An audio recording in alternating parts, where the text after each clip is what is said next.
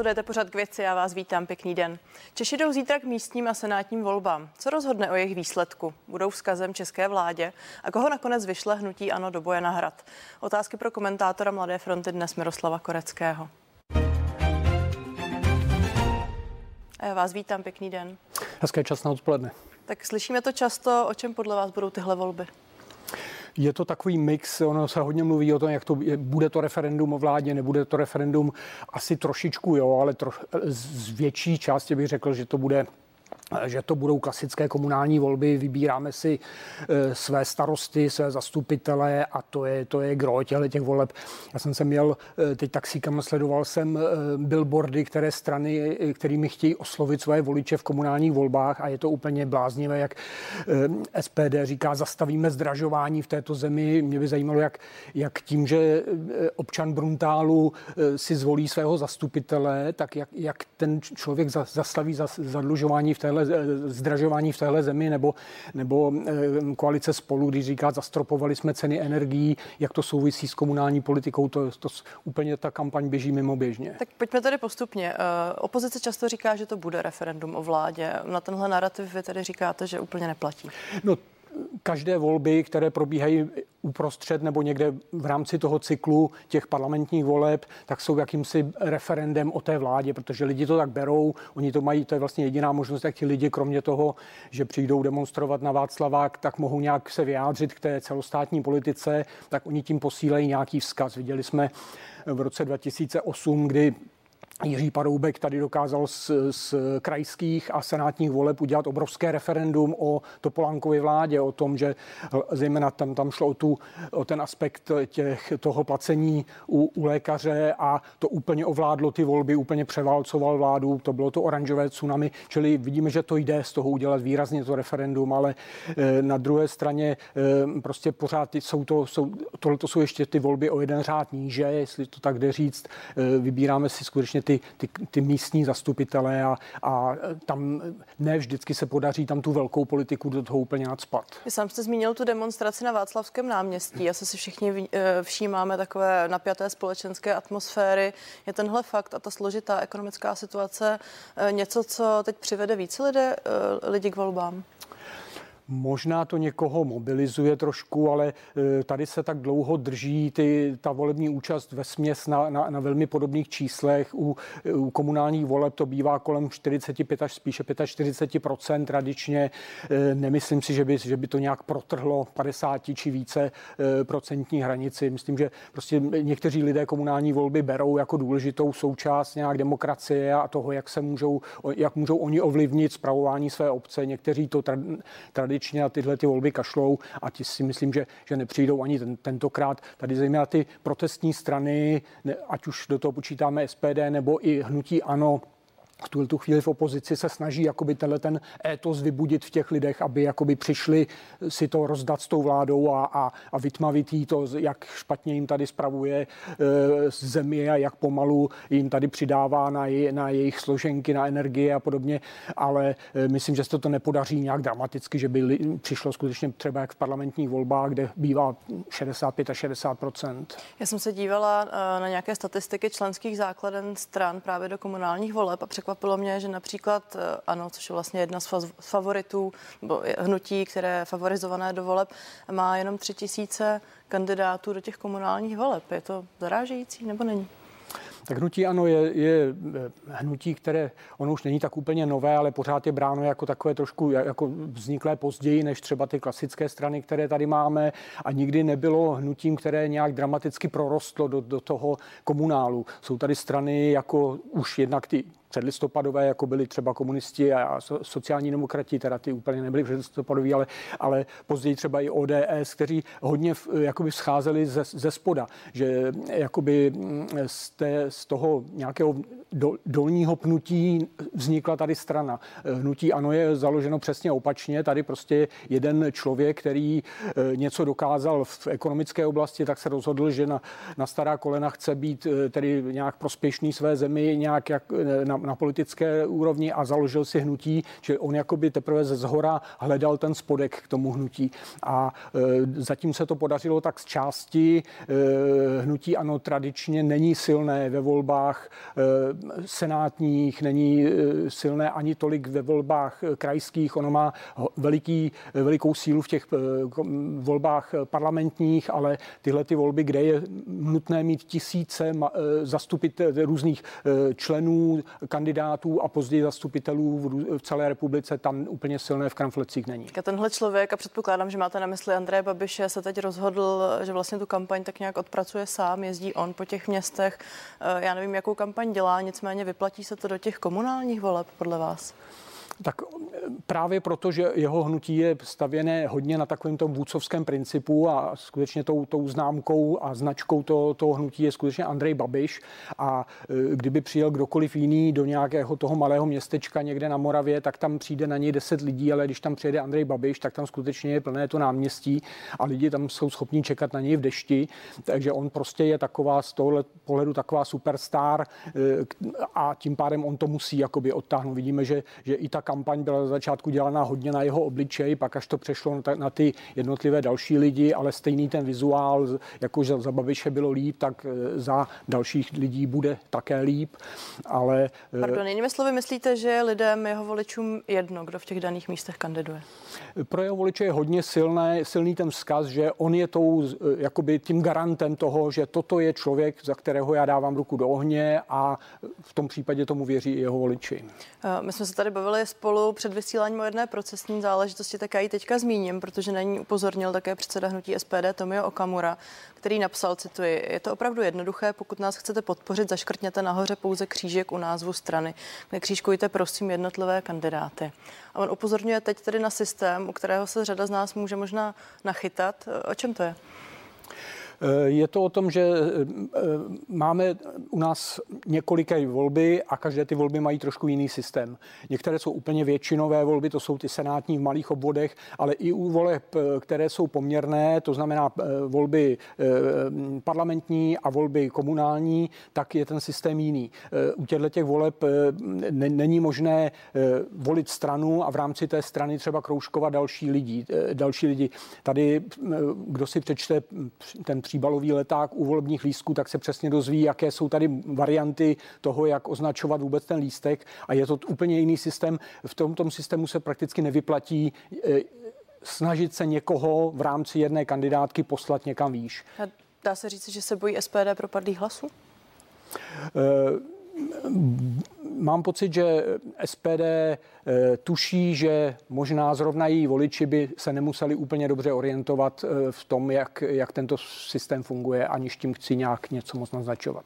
To říká komentátor Miroslav Korecký, který je mým dnešním hostem. Eh, my už jsme se tady o tom bavili, přesto dá se říct, že až budeme znám výsledek voleb, že to bude jakýsi vzkaz pěti koalici?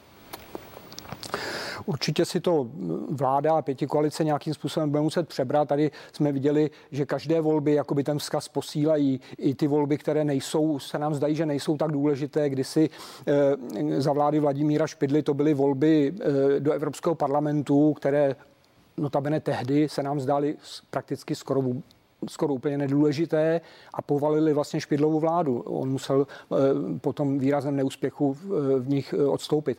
Takže jakoby nějaký vzkaz to je, ale bude ten vzkaz mít relativně omezenou nějakou, nějaký náboj, protože jednak se nacházíme v, v době předsednictví Evropské unii, čili nějaká bezprostřední reakce vůbec nehrozí, že by tady mohla kvůli tomu nějak se otřásat vláda v základech. Jednak je tady pěti koalice, která eh, zatím není tak rozhádaná, že by se mohlo něco měnit a hlavně tady neexistuje jiné, jiné schéma, které by mohlo tady nastoupit po, po nějakém případném pádu vlády. S Andrejem Babišem nikdo do vlády v tuto chvíli nepůjde, s SPD také ne, takže v případě, že by se tady nějakým zázrakem povalila vláda, tak by tady vznikl veliký problém a zřejmě bychom museli směřovat k předčasným volbám nebo k nějaké úřednické No a čistě hypoteticky myslíte si, že tahle vláda by vyvodila takovou sebereflexi? Jakou jste zmiňoval například u Vladimíra Špidly? Eh, nemyslím si, že by tam nastal tak, tak dramatický efekt.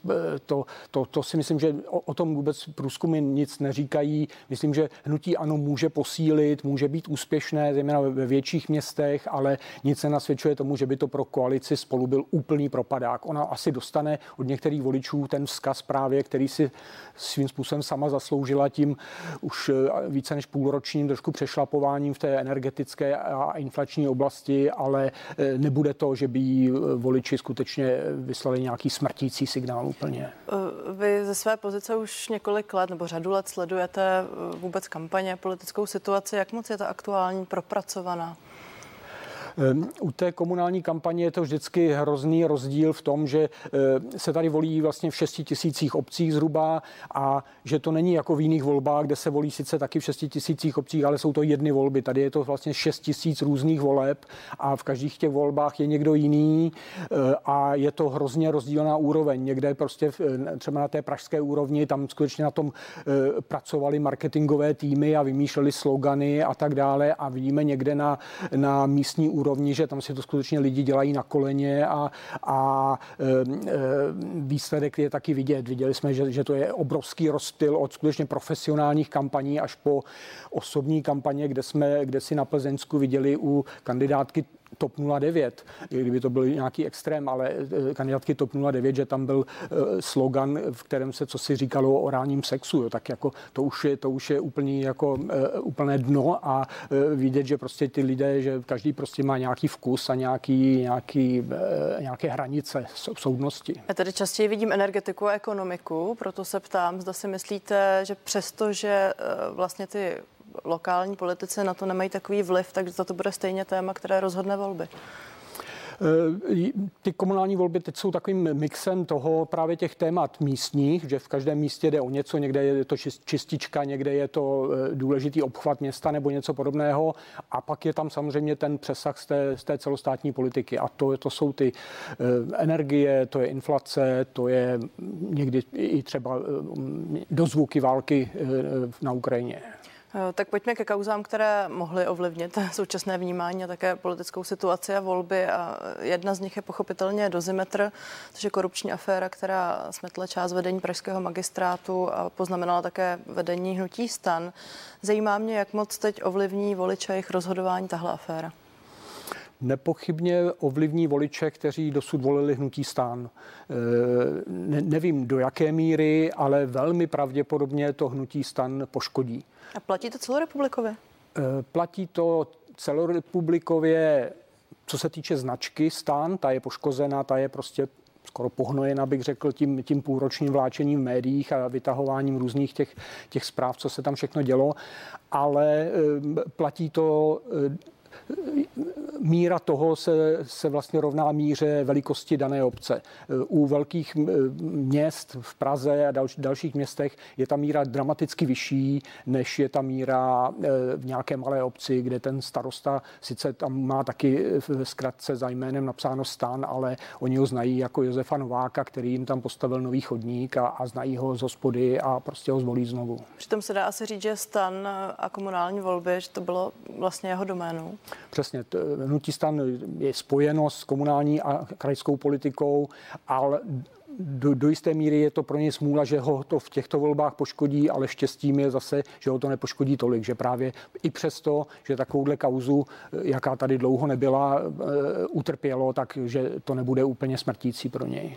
Eh, když jsme u těch kauz, tak minulý týden začal soud s bývalým premiérem Andrejem Babišem a také Janou Naďovou. Přišel tam mimo jiné Andrej Babiš junior. Všichni jsme měli možnost ten proces sledovat v přímém přenosu.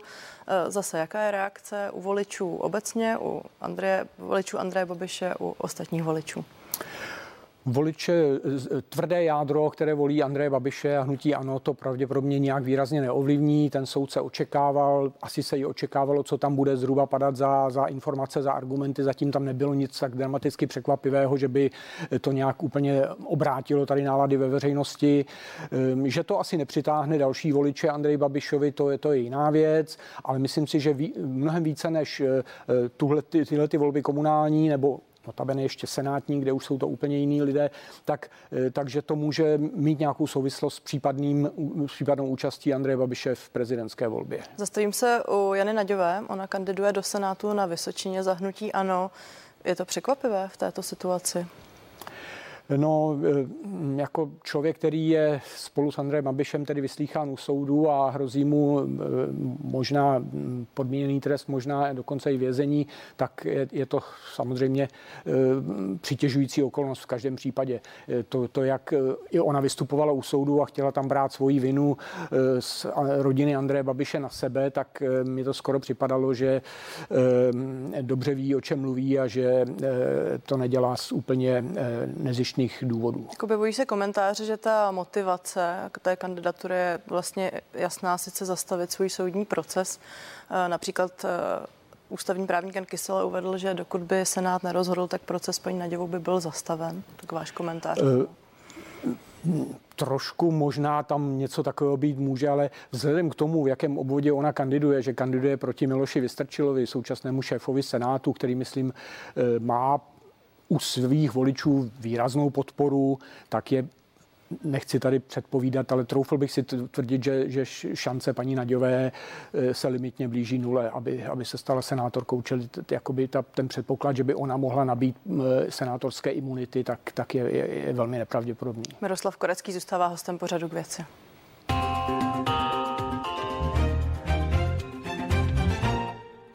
Asi se dá říct, že favority těmi nadcházejících voleb bude koalice spolu a také zmiňované hnutí ANO. Eh, většinou rozhoduje výsledek ve velkých městech. Tak jaký vy očekáváte? Ono v těch komunálních volbách je to vždycky strašně složité, kdo, kdo vlastně vítězí, protože tam se to dá počítat na eh, celkový počet obdržených hlasů, dá se to počítat na, na, na počty mandátů, dá se to počítat na uh, počty uh, uh, vlastně členů městských rád, dá se to počítat na ovládnutí velkých měst, takže tam jakoby těch vítězů je spousta.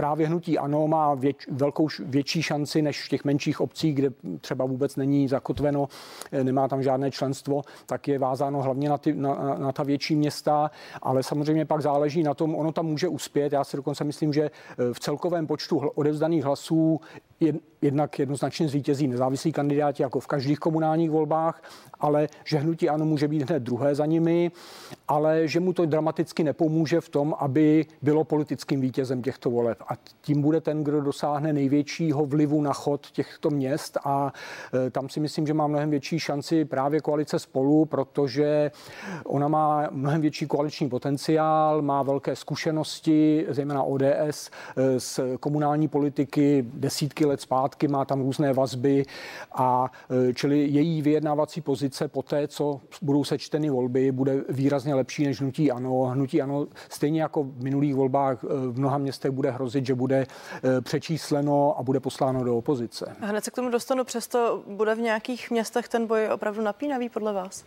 Určitě, tak jako vidíme Prahu, kde sice hnutí ano je, byl, byl obrovské překvapení, kdyby vyhrálo, tady to asi nehrozí, ale na severní Moravě Moravě je, jsou, je, je spousta měst, kde hnutí ano má velmi silnou pozici a kde se bude uh, hodně složitě jakoby těm zbylým stranám ho přečíslovat. Takže tam, tam se určitě hnutí ano někde podaří se dostat do vládních, eh, do, do těch městských koalic a dokonce získá určitě primátorské funkce. Tak dominantní řadu lidí určitě zajímá výsledek, který nastane v Praze.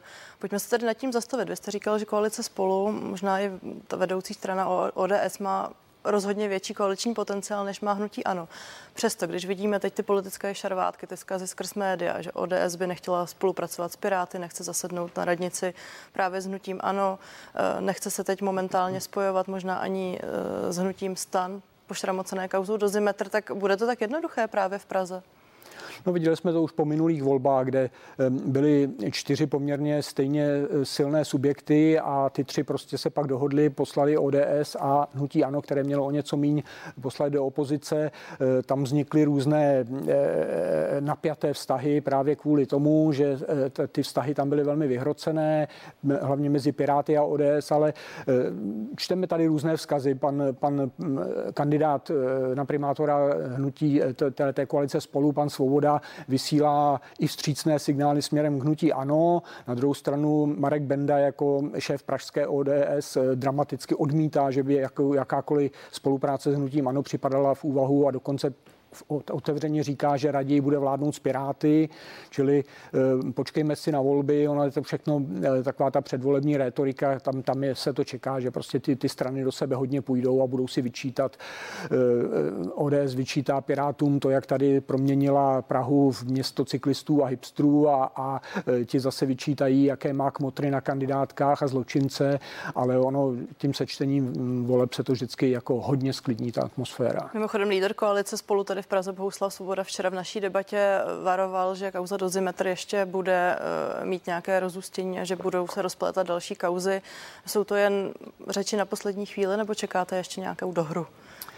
Eh, no zrovna z jeho úst je to eh, docela dobrá poznámka, protože on má hned za sebou pana Pospíšela, který, který jakoby jediný dosud tak jako, nechci říct, že by byl účastník nějaké korupce nebo něco, ale byl minimálně personálně hodně napojený na, na lidi, kteří se, se nějakým způsobem pohybovali kolem pana, pana Redla a zůstává dvojkou na, na, kandidáce té koalice spolu. Takže to je člověk, kterého i vlastní strana, i jeho vlastní předsedkyně paní Pekarová vyzývala k tomu, aby vyvodil nějakou politickou odpovědnost, ale naopak ty ostatní strany se ho zastali, on tam zůstal, čili eh, to by samozřejmě byl velký problém, kdyby se něco objevilo, že dvojka na kandidáce eh, hnutí spolu, eh, teda koalice spolu je, má, má nějaký problém tohoto druhu. Konkrétně ODS mývala v Praze velký náskok, u koalice spolu to zatím tak není, nicméně má podle vás tenhle potenciál? No, nebude to jako v časech, kdy eh, v Praze vyhrávala i raketa Václava Klauze tenisová, ale eh, ty časy jsou dávno pryč. Tady je to spektrum je dneska mnohem víc rozbité a jsou tady eh, taková ta, ta, jsou tady Piráti silní, jsou tady, je tady Praha sobě, takové levicové združení, čili ta mapa je, je pestřejší a bude to složitější to skládání. Pro, pro koalici spolu to bude znamenat najít zřejmě jednoho partnera, partnera, pro někoho jiného to bude znamenat najít dva nebo tři dokonce partnery. Otázka na závěr. Lídr hnutí Ano včera prohlásil pro rozhovor pro ČTK, že už netrvá kategoricky na svých slovech, že nebude příště usilovat o funkci šéfa hnutí ani o poslaneckých mandát v následujících volbách. Kam nakonec bude podle vás Andrej Babiš kandidovat? No, ty jeho výroky z posledních dnů lze interpretovat různě. Já si to interpretuju, že to je pomalé oznamování toho, že nebude kandidovat na prezidenta a že se bude dál e, směřovat k tomu, aby jeho hnutí vstoupilo ať už po řádných nebo mimořádných volbách do vlády. Tak to odhaduje komentátor Miroslav Korevský z Mladé fronty dnes. Já vám děkuji za rozhovor. Díky za pozvání. Vám díky za váš čas, díky, že jste se dívali a těším se na viděnou na CNN Prima News.